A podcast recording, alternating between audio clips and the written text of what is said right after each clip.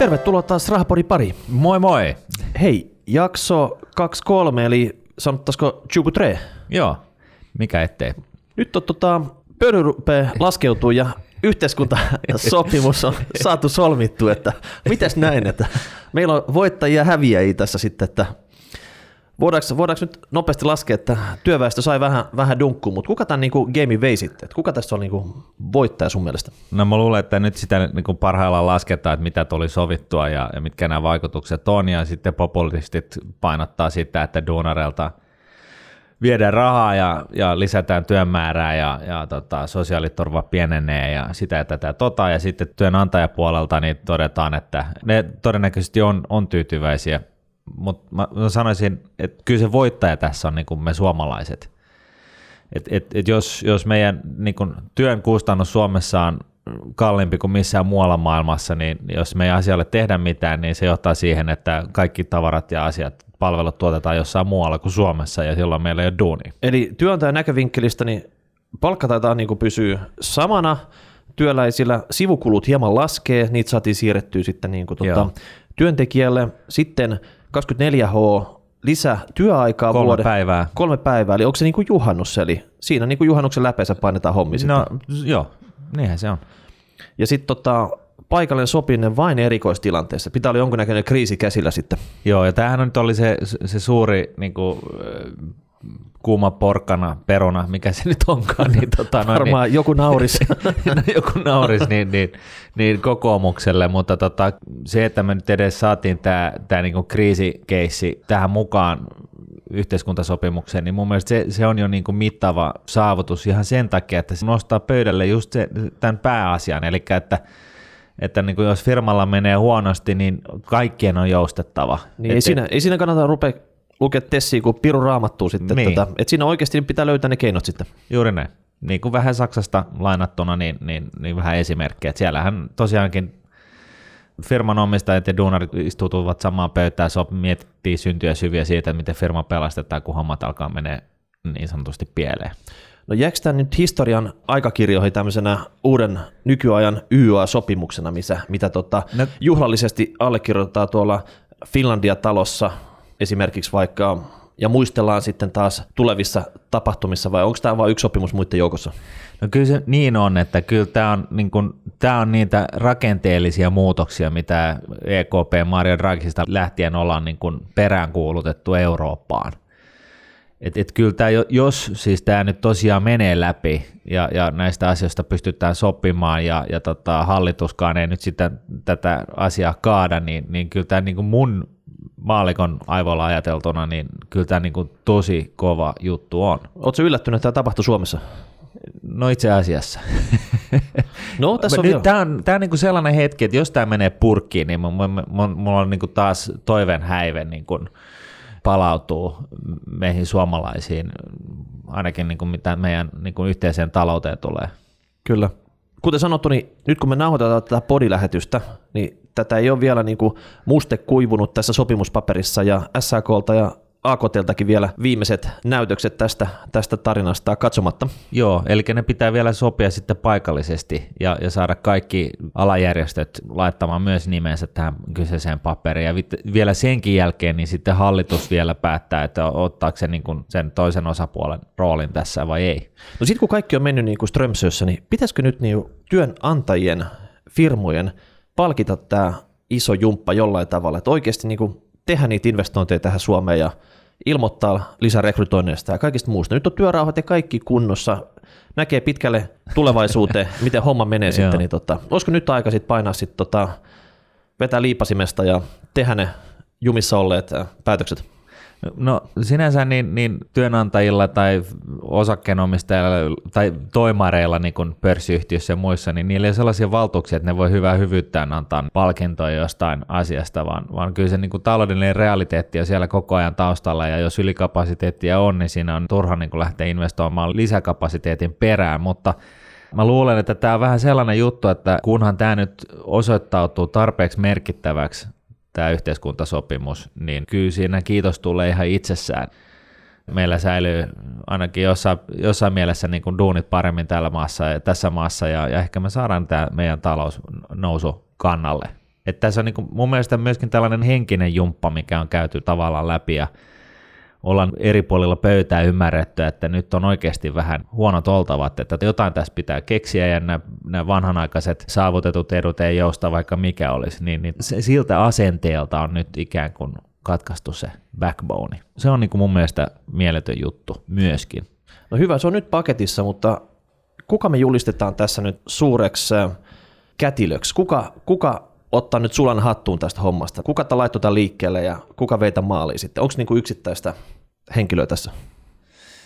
Ei taida olla, mut, koska tota noin, niin, kyllähän niin vaikka Sipilä tätä lähti bygaamaan ja näin poispäin, niin kyllä mun mielestä varsinkin nyt tässä tilanteessa, jos ja kun me päästään tosiaan maaliin asti, se on ehkä tyhmän nimetä joku yksittäinen henkilö, vaan nimenomaisesti pitäisi painottaa sitä, että tämä oli hyvin tehty meiltä suomalaisilta.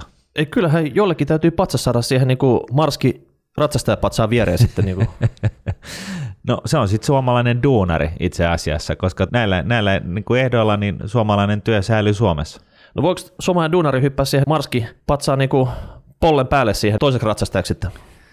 No kai se voi. En tiedä sitten mitä, muut, mitä poliisit ja muut siihen sanoo, mutta tota, niin, kyllä se mun, mun puolesta niin näin voi tehdä. Suomalainen duunari voi ainakin vappuna siihen hyppää sitten hetkeksi sitten ratsasta. No joo. All right. Me saatiin erittäin mielenkiintoinen kuulijakysymys Ristolta ja mä luen sen tästä teille. Risto kertoo, että hänen isänsä oli vuonna tuhatyhdeksänsataaseitsemänkymmentäkaksi töissä Koneella, eli hissifirma Koneella, ja tota, siellä oli silloin mahdollisuus palkan osana ottaa joko Koneen osakkeita tai sitten ottaa sama summa rahana. Eli ihan tämmöinen niin kuin normaali järjestely, mitä firmoissa on, että saattaa, saattaa olla, pystyy osallistumaan henkilökunta-antiin. Ja no Riston isä päätti ottaa kuitenkin rahana tämän, mutta arvioitiin, että hän olisi saanut... Odotas nyt, montako osaketta hän olisi saanut? Sen? Hän olisi saanut sata kaksikymmentä osaketta. seitsemänkymmentäkaksi seitsemänkymmentäkaksi vuonna sitten. Joo, ja se oli niin kuin osana palkkaa. Osana palkkaa sitten, mutta hän ei ottanut osakkeet, vaan otti niin kuin fyrkatulos. Fyrkatulos sitten. Yes. Ja nyt tota Risto kysyi meiltä, että jos me voitaisiin selvittää sitten, mitä nämä seitsemänkymmentäkaksi vuoden sata kaksikymmentä Koneen osaketta olisi nykyarvoltaan tänä päivänä. Ja tässä on muutama splitti ollut tässä neljänkymmenenneljän vuoden aikana. Ja toinen juttu oli vielä sitten... Niin, splitti, eli osakkeita on jaettu yhden suhteen kahteen esimerkiksi. Niin, firma on kasvanut, niin, niin tämä on pilkottu pienempi osin sitten. Yes. Ja toinen juttu, eli paljonko näistä olisi kertynyt yhteensä osinkoja sitten tässä neljänkymmenenneljän vuoden aikana. Me, totta kai, me ollaan tutkivia journalisteja täällä Rahapodissa, eikö vain? Totta kai. Ja otettiin yhteyttä tänne Koneen viestintä- ja I R-osastoon, ja ne teki meille laskelmat tästä. Tämä on niin kuin poikkeuksellisen hyvä, hieno homma. Kyllä. Ja hyvä Kone. Eli... seitsemänkymmentäkaksi vuonna oli, eli sata kaksikymmentä osaketta. Sitten seitsemänkymmentäkahdeksan vuonna tuli yhdensuhde kahteen splitti, osakemäärä tuplaantui. yhdeksänkymmentäyhdeksän vuonna tuli splitti kolmeen, eli se triplaantui se sen hetkinen osakemäärä. Sitten tuli kaksituhattakaksi splitti kolmeen, kaksituhattaviisi splitti kahteen, kaksituhattakahdeksan splitti kahteen ja kaksituhattakolmetoistakin oli vielä splitti kahteen. Ja lopulta tämä alkuperäinen sata kaksikymmentä osaketta oli kasvanut seitsemäntoistatuhatta kaksisataakahdeksankymmentä osakkeeseen. Eli aika paljon. Aika paljon.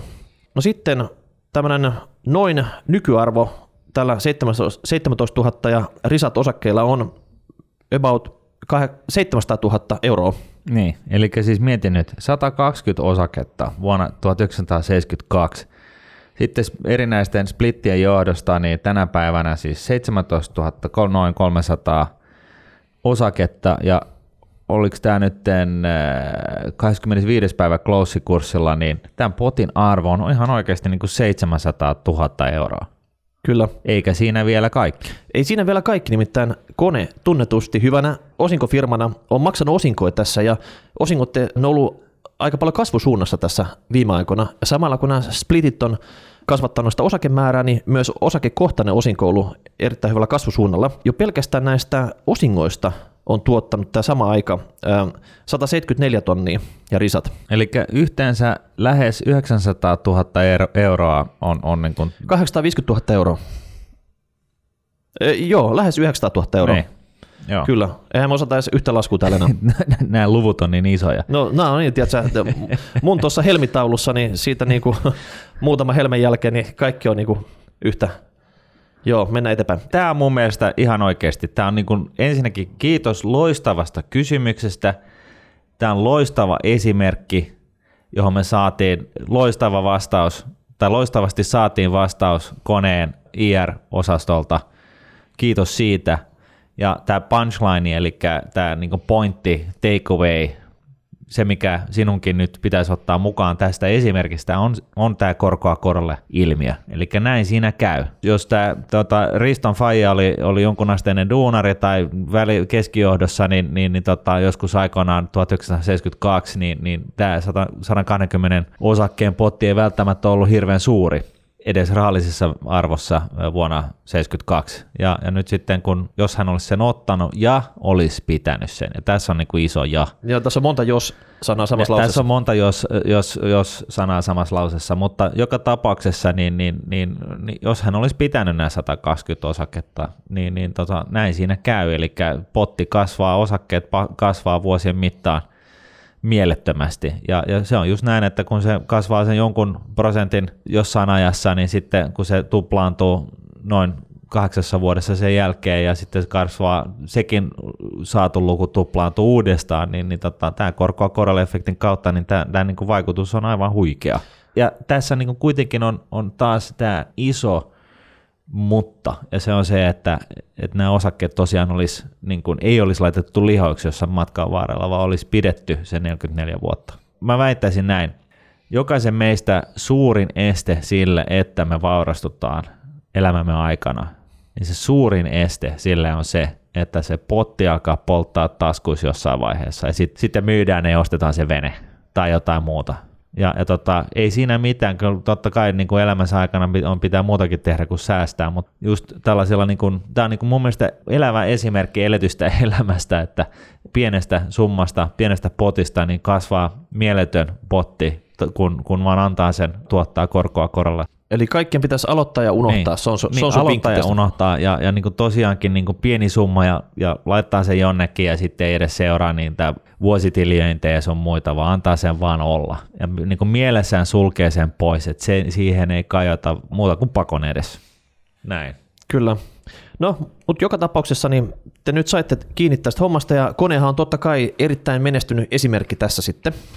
Näin on. Et, et jonkun toisen firman kanssa voisi käydä toisten, mutta joka tapauksessa, jos et sä aloita ja kokeile ja yritä, niin ei voi onnistuakaan. Nä, nä, näin on. Ja, ja tosiaan niin, niin meille muille niin, niin lähtökohtaisesti se, se fiksun tapa on, ei ole se, että sijoittaa yhteen osakkeeseen, vaan riskiä kannattaa hajauttaa ja, ja näin ollen niin, niin sijoittaa vaikka indeksirahastoon kustannustehokkaaseen sellaiseen, niin tota, ei ole riskiä siitä, että sijoitus menee tuhkana tuuleen yhden yrityksen konkurssin takia. Kyllä. Kyllähän nämä, nämä konkurssiriskitkin on aina olemassa. Kyllä. Ja muita hyviä jutuaiheita, niin ei muuta kuin hashtag rahapodi tai rahapodi at nordnet piste fi. Laittakaa tulemaan. Näitä on kiva käydä läpi täällä. Kiitos Risto. Ja sitten siirrytään pääaiheeseen, ja pitäisikö meidän tulla ulos kaapista jollain tavalla? No kai meidän pitää. Kumpi tulee ekana? No, tullaan yhdessä. Eli tarkoitus olisi tänään puhua piiloindeksoinnista. Tämä on tämmöinen niin kuin hämärä termi, mikä me käydään tässä läpi, ja miten se liittyy rahaan ja Joo. rahapodin ja aiheisiin, mitä me täällä puhutaan sitten. Haluatko Martin alustaa tässä? No mä voisin alustaa pikkasen, eli piiloindeksointi, kun puhutaan indeksoinnista, indeksirahastoista ja muista, niin, niin, niin se on helposti sellainen, että menee, menee jo siinä vaiheessa loppuun innostus, kiinnostus kuunnella asioita, mutta mut mistä piiloindeksoinnista on kyse, niin on, on oikeastaan suomeksi sanottuna äh, puhtaasta huijauksesta, joka äh, tapahtuu tälläkin hetkellä joka päivä viikosta toiseen, vuodesta toiseen, ja, ja kukaan ei tartu siihen, ja siinä huijattavina on yleensä perehtymättömät rahastosijoittajat. Tämä on niin kuin se, se lopputulema tästä.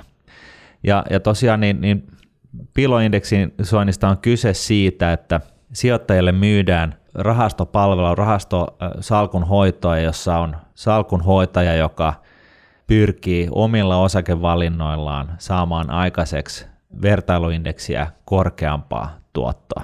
Tämä on siis se lupaus, mitä annetaan niille sijoittajille, jotka tuo säästönsä tähän rahastoon. Jos pysähdytään tähän, niin kaikkihan lupaa se, että kaikkihan yrittää, sehän se tarkoituskin sitten, voittaa, voittaa vertailuindeksi. Joo, ja, ja, tota, ja nyt sitten niin, niin, niin kuitenkin piiloindeksoinnin yhteydessä niin kyse on siitä, että tätä lupausta ei kunnioiteta, vaan käytännössä tämän kyseisen rahaston varat sijoitetaan lähestulkoon tai hyvin, hyvin lähelle vertailuindeksin mukaisesti, jolloin, jolloin periaatteessa tälle kyseiselle sijoittajalle olisi ollut kannattavampaa ää, sijoittaa mieluummin kustannustehokkaaseen indeksirahastoon suoraan sen sijaan, että hän maksaa monikymmenkertaisen kulun tällaisesta aktiivisesta otteesta, jota ei ole olemassa.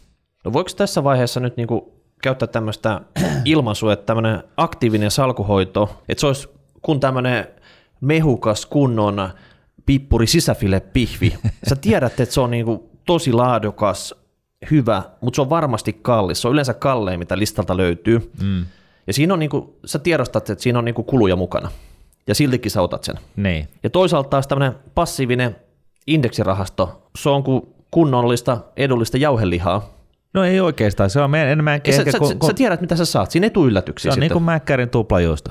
No selvä, se on sitten semmoinen, mutta se ei niinku petä. Sä... Se laatu on, on hyvä itse asiassa, mutta sillä ei kikkailla. Okei, no nyt jos sä valkkaat tämän sisäfilepihvi, niin mitä sun pitäisi saada sitten? No eikö sun pitäisi saada sisäfilepihvi? Ja nyt sitten, jos, jos sä meet johonkin hienosta ravintolaan ja, ja maksat siitä annoksesta kolmekymmentä euroa ja saat siihen niin kuin tuplajuuston mäkkäristä, niin, niin yleensä niin mä kuvittelisin ainakin, että useimmat meistä ottaisi aika monta kiloa herneitä nenään siinä vaiheessa. Mutta entäs jos se asiakas ei tunnista, että se ei ole sisäfilepihvi, vaan se on tuplajuusto? Niin se huomaa sen vasta sitten, kun se on lautasella. Mutta tai kolmenkymmenen vuoden kuluttua. Niin, no vielä pahempi, niin kuin tässä tapauksessa, niin, niin tota, kyllähän, siinä, kyllähän siinä vaikka huijattu olo tulee. Jos me palataan näihin, näihin tuotto-odotuksiin vielä, niin, niin pitää aina muistaa, että pitkässä juoksussa niin noin karkeasti kolme neljästä rahastosta, mitä markkinoilla on, niin ne jää pitkässä juoksussa vertailuindeksilleen, johtuen siitä, että niissä on yleensä korkeammat kulut. Kun on luvattu tätä aktiivisuutta, niin sitten siitä aktiivisuudesta velotetaan vähän ylimääräistä, koska se on niin vaikeaa, että siellä se yksi salkunhoitaja, niin se on hikinen joka päivä ja sen on päänsärkkyä ja muuta, kun se yrittää miettiä, millä tavalla tähän rahastoon saadaan lisäarvoa aikaiseksi. Valitettavasti se on niin, että nämä korkeammat kulut lähtökohtaisesti johtaa siihen, että nämä niin kuin aktiivisesti hoidetut rahastot siis jää vertailuindeksilleen. Ja tosiaan suuri enemmistö tosiaan jää vertailuindeksilleen, eli kolme neljäsosaa. No nyt sitten, jos sä oot sijoittanut tällaiseen piiloindeksirahastoon, eli rahastoon, joka, jossa luvataan sitä aktiivisuutta, mutta se onkin piiloindeksirahasto, niin sulla ei ole edes mitään teoreettistakaan mahdollisuutta saada sellaista tuottoa, joka ylittää sen vertailuindeksin, koska jos se on sijoituskohteena vertailuindeksi, mutta siitä viedään se kaksi prosenttia kuluja joka vuosi, niin miten sä voisitkaan lyödä sitä vertailuindeksiä. Sulla ei ole niin edes unelmamahdollisuuksiakaan lyödä sitä, koska käytännössä siinä käy niin, että jos se vertailuindeksi tuottaa sen seitsemän prosenttia realisti joka vuosi keskimäärin, jos siitä poistetaan se kaksi prosenttia kuluja, niin sitten se tarkoittaa sitä, että sulle tulee tuloutuva tuotto on se viisi prosenttia. Ja eli sulla on koru sanoi markkinoitu tuotetta, että kirkkaasti pistetään vertailuindeksi lakoon ja isoa tuottoa ja joka tapauksessa, niin sä odotat se joka tuo, tuottoa vuosittain, mutta aina sitä tuntuu kulujen verran jäävä siitä sitten. Juuri näin.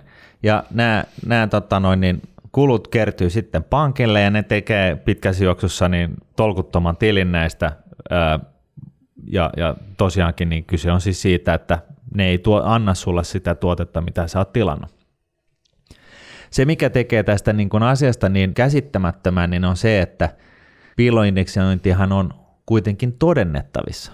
Piiloindeksointia tai tällaista passiivista otetta, eli sitä, että sä sijoitat aktiivisessa rahastossa, niin sanotusti aktiivisessa rahastossa, täysin vertailuindeksin mukaisin osakepainoon ja osakkeisiin, niin, niin tämä on todennettavissa kolmea kautta. Se ensimmäinen on tällainen, tällainen tota, tracking error-luku, joka siis käytännössä vertaa sitä, että miten vertailuindeksin ja tämän kyseisen rahaston tuotto kehittyy päivästä toiseen. Ja silloin se ajatus on se, että jos nämä nyt kulkee käsi kädessä, niin se on merkki siitä, että tämä rahasto niin itse asiassa, niin, niin sillä on hyvin pitkälle samat osakkeet ja samat osakepainot kuin tässä vertailuindeksissä. Ja tämähän on niin kuin hyvä asia, jos olet sijoittanut äärimmäisen kustannustehokkaaseen indeksirahastoon, niin tähänhän nimenomaan pyritään. Mutta jos, jos sä oot tota, sijoittanut rahastoon, jossa tosiaan salkunhoitajan pitäisi sijoittaa pelkästään sellaisiin osakkeisiin, jotka tuottaa pitkässä juoksussa enemmän kuin tämä vertailuindeksi, niin tämähän on merkki lähinnä siitä, että hän ei sitä työtä ole tehnyt. Tai hän ei tiedä niitä osakkeita. No oli miten oli, mutta siis salko on joka tapauksessa ihan, ihan vertailuindeksin pelikuva. Tämä on niin kuin tämä ensimmäinen tapa, mitä tällä piiloindeksointia lähdettiin niin kuin tutkimaan joskus aikoina. Tutkimaan joskus kahdeksankymmentäluvulla. Ja, ja tota... Ja nyt sitten niin tällaiset jannot kuin Cremers ja Petäjistö, tosiaan suomalainen kaveri, niin tota on Yalessa toivat markkinoille, tai siis tutkimustensa lopputuloksena, niin tällaisen niin sanotun Active Share-luvun, eli aktiivinen osuusmittari, jossa siis vertaillaan, lasketaan käytännössä auki se, että okei, että jos vertailuindeksissä on viisi osaketta, nyt tämä on pelkistetty esimerkki, ja, ja rahastossa on viisi osaketta, niin lasketaan nyt sitten tämä eroavaisuus osakkeiden ja osakepainojen kesken. Ja, ja sitten tää, kun tämä lasketaan yhteen, niin saadaan tällainen Active Share-luku. Lisää tästä löytyy Nordnet-blogista. Tällä tavalla nyt sitten niin kun pystyy niin kun laskemaan auki yksinkertaisesti sen, että miten paljon tämä rahaston salkku eroaa tästä vertailuindeksistä. Ja tämä Active Share-luku ö, käytännössä pitäisi olla yli kuusikymmentä, jotta sitä rahastoa pidettäisiin niin sanotusti aktiivisena, eli että se poikkeaa tarpeeksi paljon vertailuindeksistä. Uskotko, että nyt monessa rahastoyhtiössä alkaa hikikarpalottaa helmeillä yhden jos toisen otsalla, kun ne kuuntelee tätä podilähetystä? No mä luun uskon niin, koska tota, voisi kuvitella, että, että tämä on tällainen ilmiö, joka on, olisi vähenemään päin, mutta viimeisen kolmenkymmenen vuoden aikana niin tällainen piiloindeksointi ja, ja passivointuminen on, on ollut kasvussa. Et, et jos se joskus kolmekymmentä vuotta sitten niin edusti sellaista muutaman prosentin luokkaa koko rahasto tarjoamasta, niin tällä hetkellä niin, niin Petäjistön ja Cremersin tutkimusten pohjalta niin näyttää siltä, että se on yli puolet maailmalla tarjolla olevista aktiivista rahastoista. Tämä oli tota, noin niin, Yhdysvaltain. Siinä oli yli kolmetuhatta rahastoa, että se taisi olla iso jenkkidata, mistä se poimittiin. Mutta joka tapauksessa niin, niin tämä piiloindeksointi on siis ollut yleistymään päin. Ja siihen on, on muualla Pohjoismaissa, siis nyt Jenkeistä ja, ja Englannista puhumattakaan, niin muualla Pohjoismaissahan tähän on tartuttu. Eli niin aktiivisella otteella sieltä on jollain tavalla haluttu kitkeä tätä. Joo, kyllä. Ja, ja, tota, ja kaiken lisäksi niin suomalainen tutkija Ekholm on tuonut lisäksi tämän kolmantena vaihtoehtona tämän aktiivisuuden tai aktiivisuuden puutteen mittariksi niin, niin tota, tällaisen keino, jolla, jolla pystytään toteamaan tämä aktiivisuuden ote ihan pelkästä tuottohistoriasta. Eli siinä, missä Cremers ja Petäjistö, niin heidän mallinsa vaatii sitä, että sä oikeasti tiedät, että mitä salkussa on, ja sä sillä tavalla voit ver- verrata sitä salkkusisältöä vertailuindeksin salkkusisältöön, niin tota, tämä E kolme ratkaisu lähtee ihan pelkästään siitä, että sä tiedät, mikä se vertailuindeksi on, ja sä, ja sä saat sen kyseisen rahaston tuottohistorian. Ja hän pystyy purkamaan sen aktiivisen osakevalinnan ja ajoituksen vaikutuksen siihen rahaston tuottoon. Nyt alkaa jo yksittäiset hikikarpalot siellä rahastoyhtiöissä niin kuin tulla isoiksi vuolaiksi puroiksi, että kun ne kuuntelee tätä sun pitkälle vietyä podilähetystä. Jo, niin, voi olla ja, ja syytä olisi, koska tota noin, niin Ruotsissa niin, niin tota itse asiassa tämän, tämän paikalliset osakesäästäjät ry niin on haastanut Pohjoismaiden suurimman rahastoyhtiön oikeuteen siitä, että heidän kaksi suurinta rahastoa on itse asiassa ollut täysin passiivisesti hoidettuja, vaikka ne velottaa siitä ilosta niin yksi pilkku neljä prosenttia palkkiota. Tämä prosessi on jatkunut nyt kaksi vuotta. Ne, tota, ensin ne on mennyt niin kuin eri instansseista niin kuin läpi, siihen ei olla haluttu tarttua niin kuin, ö, erinäisistä syistä ja nyt sitten tämä, ne, ne tota, yritti viime vuonna tällaista ryhmäkannetta, joka, joka oli ilmeisesti, yritettiin sitten väärässä noin, tuomioistuimessa ja nyt sitten niin, niin he tekevät tällaisen pilottikeisin, eli yksi yksittäinen rahastosijoittaja niin, tota, on haastamassa pankin oikeuteen. Ja tota, nähtäväksi jää, miten tässä käy, mutta, mutta näitä lukuja tai siis todistusaineistoa siitä, että rahasto on ollut passiivinen, niin, niin siinä käytetään tätä Cremersin ja Petäjistön malli Active Share-juttua, siinä käytetään tätä Ekholmin mallia ja lisäksi Roburin silloisen toimitusjohtajan sanomisia, koska hän, hän kävi möläyttelemässä ja toteamassa, että, no, että eihän nämä rahastot voi lyödä vertailuindeksiä, koska niiden osakepainot on, on lähestulkoon samat kuin indeksissä. Eli hän niin kuin itse asiassa myönsi tämän asian niin kuin suoraan eetteriin. Tanskassa tähän, tähän on tartuttu sillä tavalla, että paikallinen finanssivalvonta on vaatinut viime vuodesta lähtien rahastoyhtiöitä toimittamaan tämän Active Share-luvun lukutiedon finanssivalvojalle. Näin ollen niin se ajatus on totta kai se, että jos se luku on alle kuusikymmentä ja sä itse joudut toimittaa sen sinne, niin sä itsekin ymmärrät, että ei hemmetti, että tämä vetellä, että mähän voi saada jotain sanktiota tästä. Ja, ja tällä tavalla Tanskassa pyritään tekemään tälle asialle jotain. Ja Norjassa niin, niin itse asiassa on, on menossa samanlainen keissi kuin, tässä, kuin Ruotsissa, missä nyt siis on De norske Bank on, on joutumassa käräjille siitä, että heillä on vastaavat ö, tapaiset pari rahastoa, jotka on ilmeisen indeksin omaisesti sijoitettu, ja, ja tota, ne, on, ne on nyt haastettu oikeuteen. Eli muualla Pohjoismaissa niin, niin tota, tälle asialle tehdään jotain, mutta täällä Suomessa niin Fiva jotenkin ö, nukkuu ruususen unta. Ei, ei, et, et, tästähän kirjoitellaan aina. Aina niin kuin kerran pari vuodessa. Anna, Anni Lassila tota Hesarista otti tähän, tarttu tähän viime vuonna suunnilleen tähän aikaan. Ja tota, tämä on niin kuin todettu niin moneen otteeseen tämä juttu, että näitä piiloindeksejä rahastoja on olemassa. Ja tyypillisesti ne on näitä pankin suurimpia yleisimpiä rahastoja, mutta silti tähän ei tartuta. Jotkut sitten sanoo, että, että tota, et, tämä kritiikki tätä Active Share-lukua esimerkiksi kohtaan, että jotkut sanoo, että, että se on huono luku sen takia, että kun asutaan pienessä maassa ja näin, niin ei ole paljon osakkeita, mistä valita, ja näin ollen se Active Share-luku ei voi olla sitä kuusikymmentä tai enempää. Ja tämä nyt on ihan puppua totta kai sen takia, että, että tota, osakesarjojen lisäksi niin, niin sä voit painottaa niitä eri tavalla, tai sä voit olla sijoittamatta tiettyihin osakkeisiin, tai vaikka sä sijoittaisit kaikkiin indeksissä oleviin osakkeisiin, ja voit sijoittaa niihin niin kuin eri painoilla.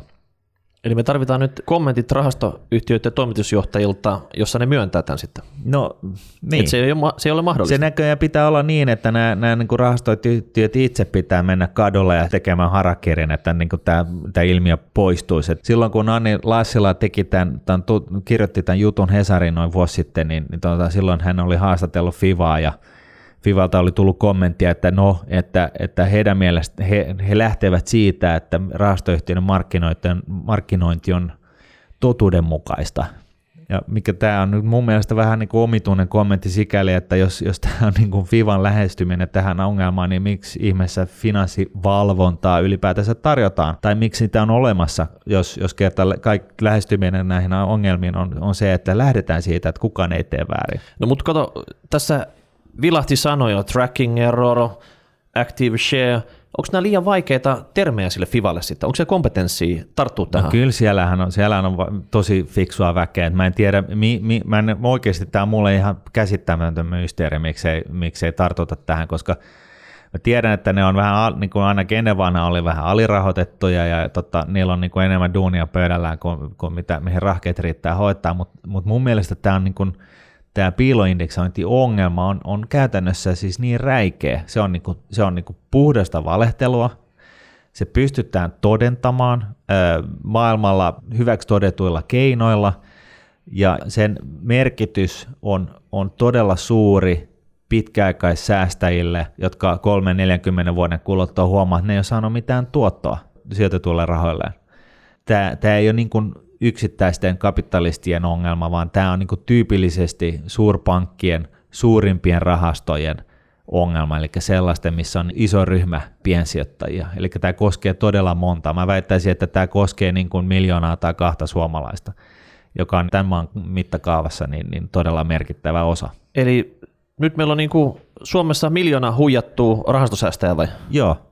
No siis hyvin, mä en tiedä tarkkaan lukua, mutta siis niin kuin todella, siis jos katsotaan nämä suurimmat rahastot, mitä pankilta löytyy, niin siellähän on, on todella paljon osuudenomistajia, ja nämä, valitettavasti nämä suurimmat rahastot on nämä riskirahastot myöskin, koska, koska nämä on tyypillisesti sellaisia, että pankin kannalta niin ei haluta se, on niin kuin, se ei ole niin väliä, että tuottaako se enemmän kuin se indeksi, vertailuindeksi, vaan se tärkeää on se, että se ei koskaan romahda hirveästi, jos, jos tota, tulee pörssissä ja niin kuin alkaa tuulee, koska väki silloin hermostaa, silloin sieltä lähtee rahat pois. Mm. Niin näin ollen niin, niin, niin yhtiön, rahastoyhtiön, pankin vinkkelistä katsottuna, niin varsinkin tällaiset toimijat, jos, jotka saa niin kuin paljon sellaista säästörahaa näihin rahastoihin, jossa se asiakas kerran vaivautuu miettimään tätä asiaa ja sitten ne, ne rahat on siellä oikeaoppisesti monen, monta kymmentä vuotta, niin, niin nämä on niin kuin varsinkin tällaisia niin kuin alttiita tällaiselle piiloindeksointihuijaukselle.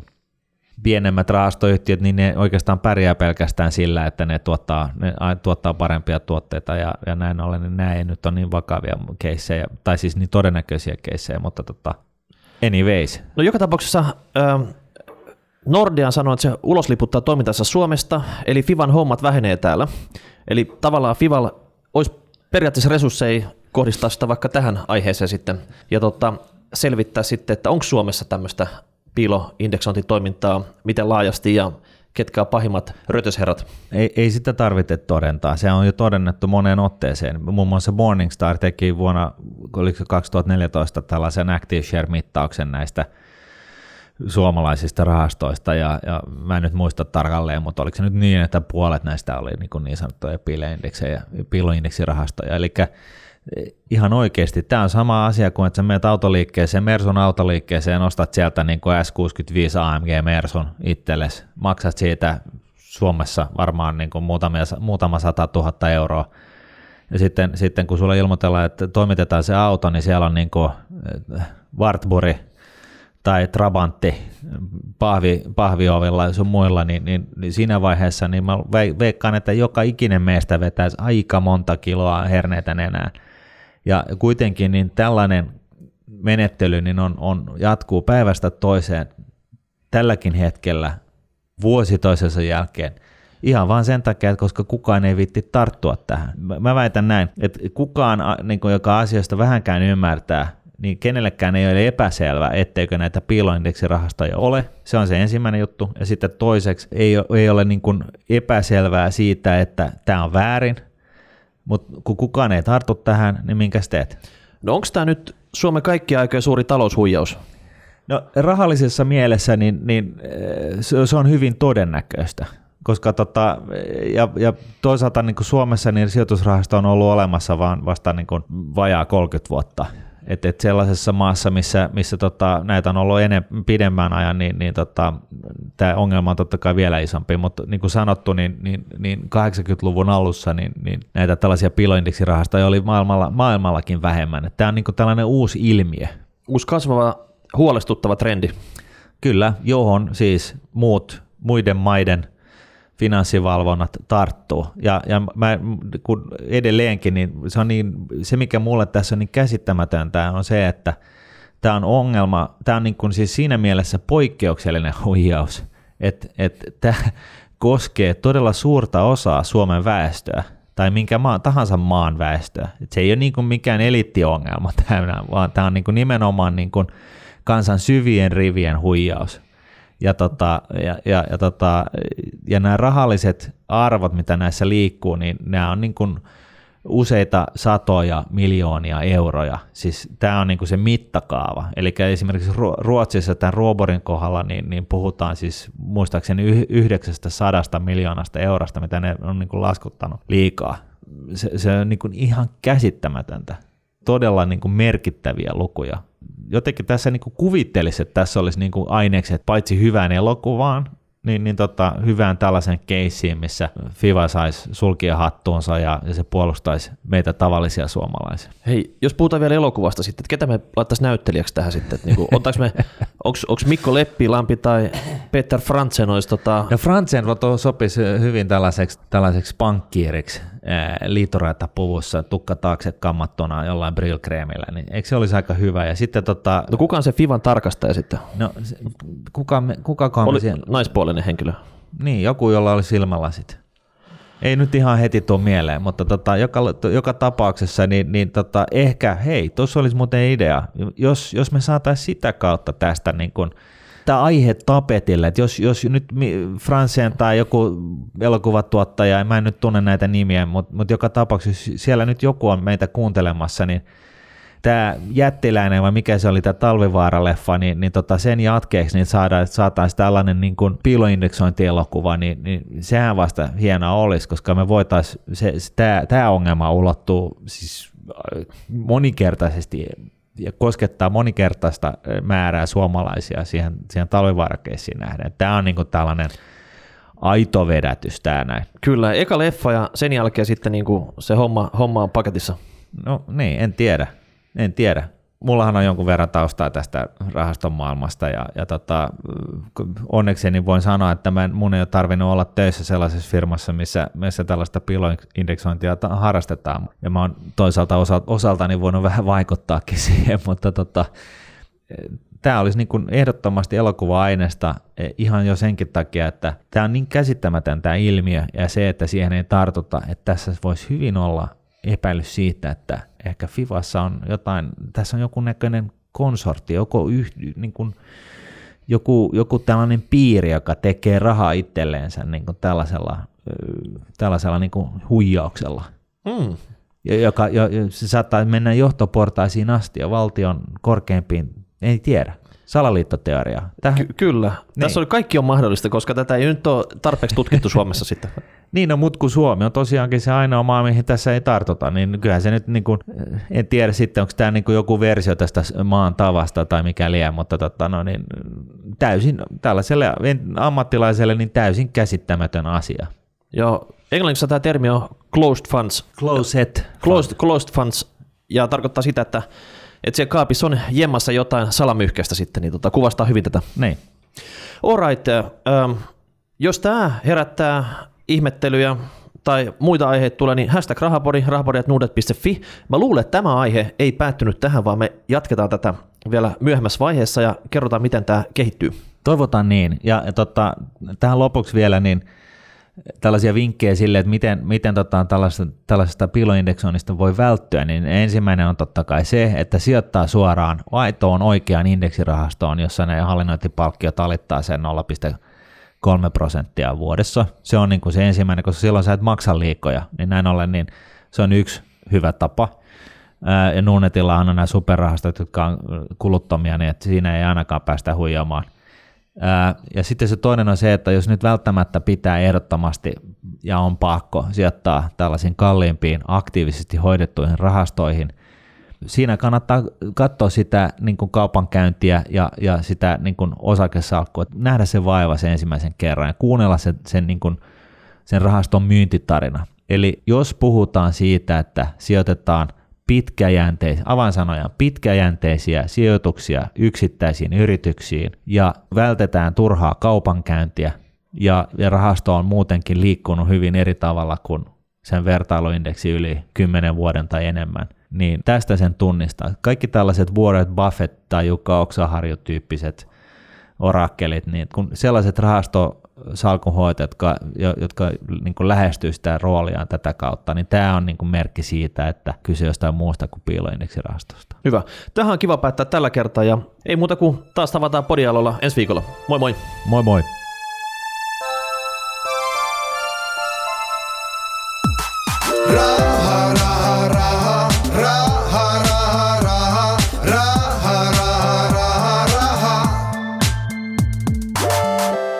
Rahapodi on podcast, jossa puhumme taloudesta, säästämisestä ja sijoittamisesta. Sinä päätät podin sisällön, joten ehdota aiheita ja anna palautetta Twitterissä hashtagillä rahapodi tai lähetä sähköpostia osoitteeseen rahapodi at nordnet piste fi. Seuraava jakso julkaistaan ensi viikolla.